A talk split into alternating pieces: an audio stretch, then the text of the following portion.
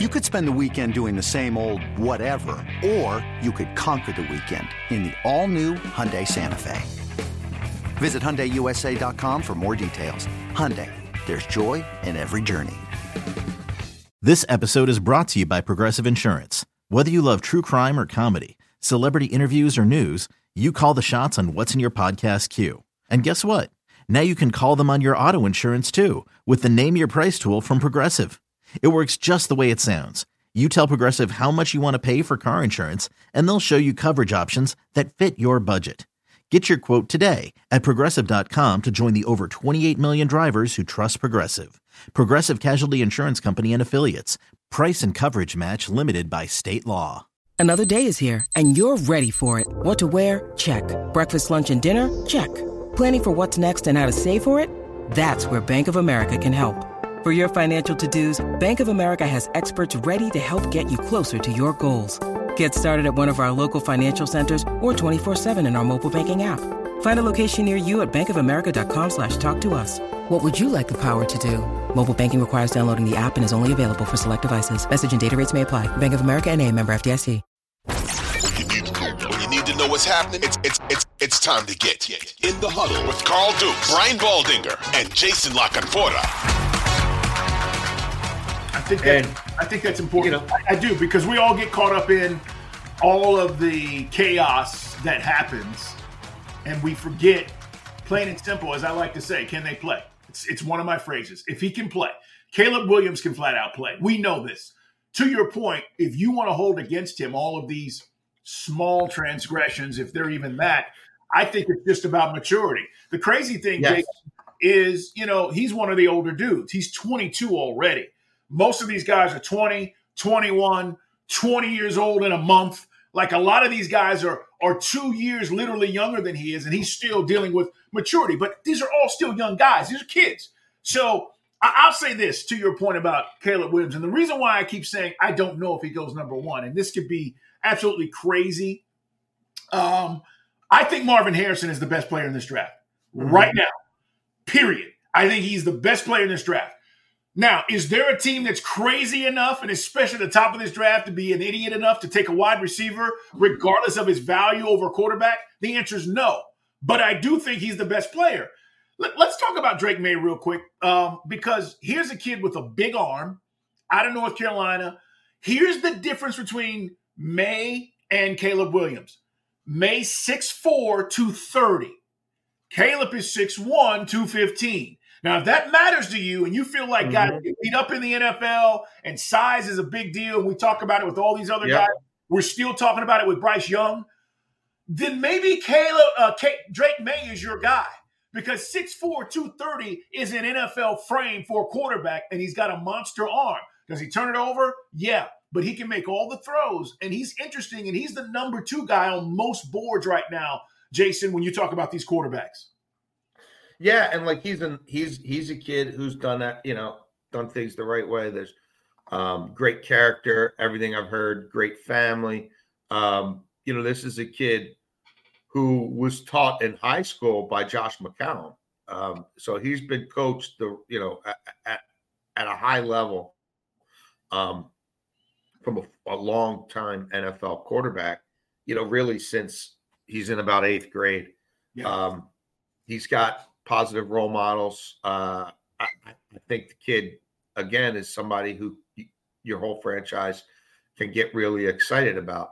Um, I wonder how much the okay, so Bill Belichick's finally out of the Patriots building, but like, how many guys who are there were kind of shaped by Bill Belichick?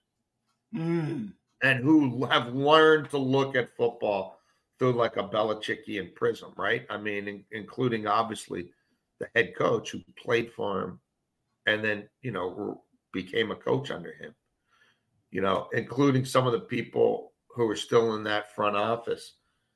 Boy, like, like doesn't that feel like a, a Patriots quarterback? It does. Six, four, you know what I mean? It does. big strapping, big arm, drop back and chuck it.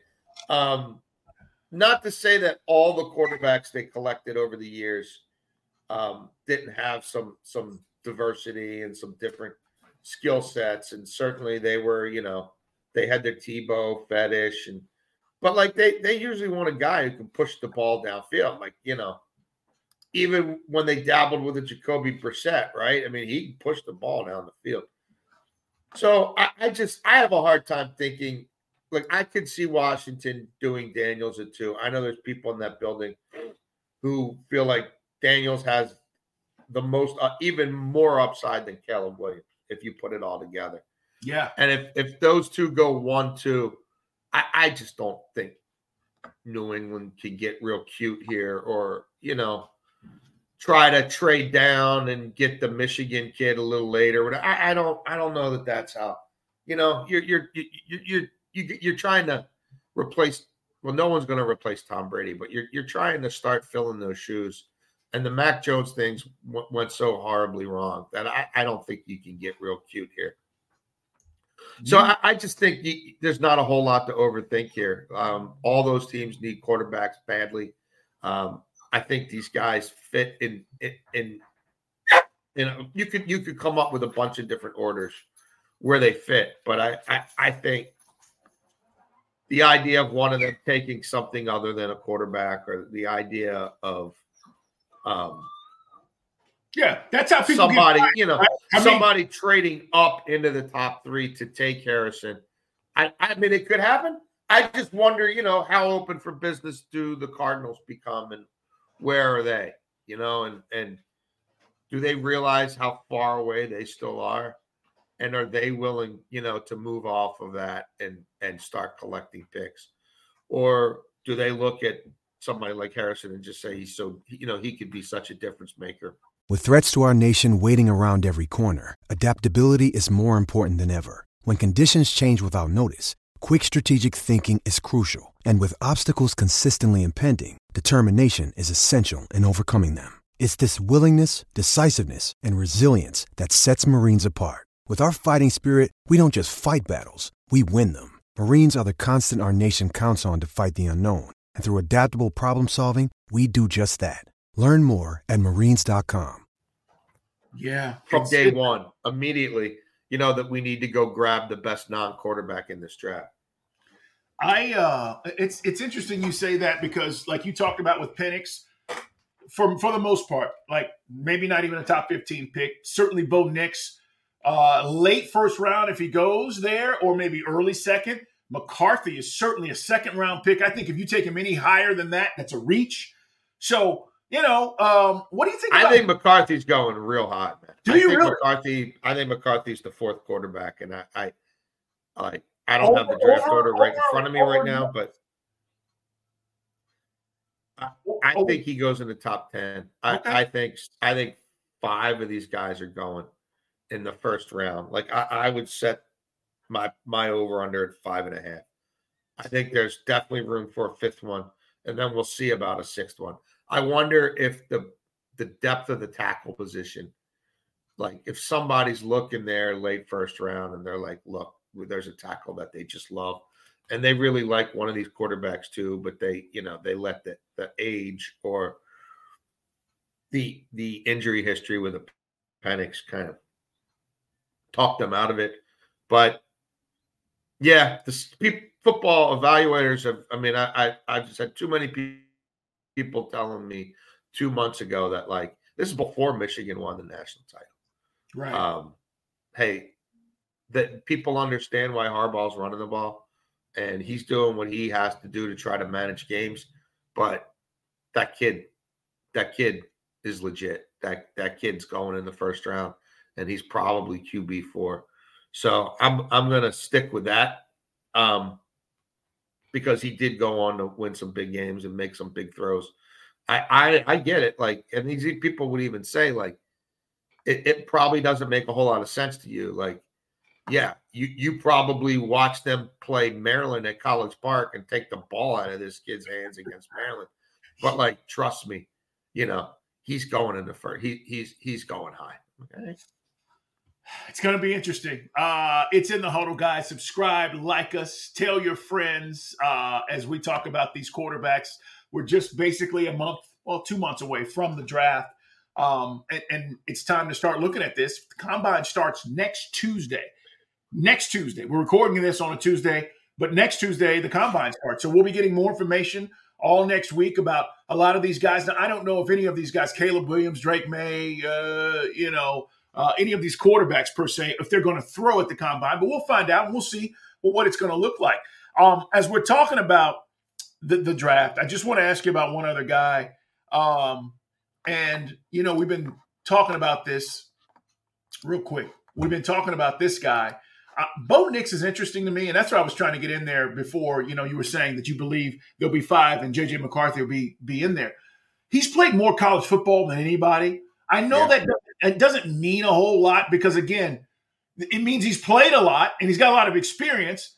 I'm just not sold on Bo Nix. Um, maybe it's a personal bias. I saw him at Auburn, right? Watched mm-hmm. him closely there. It, it, didn't work, and then he goes to Oregon, and he looks like a different quarterback. I mean, he just did, and he was great. But I don't know if all these games I keep hearing he's the most experienced quarterback in this draft. I don't care. Like that doesn't that doesn't translate to me in the National Football League. Why am I not sold on Bo Nix? And are you?